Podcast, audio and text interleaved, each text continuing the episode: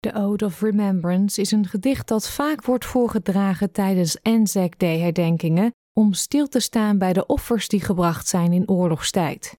Hier is de ode in het Nederlands.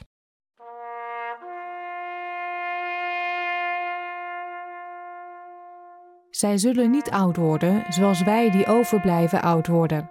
Leeftijd zal hen niet vermoeien, noch de jaren veroordelen. Bij het ondergaan van de zon en in de ochtend zullen wij hen herdenken.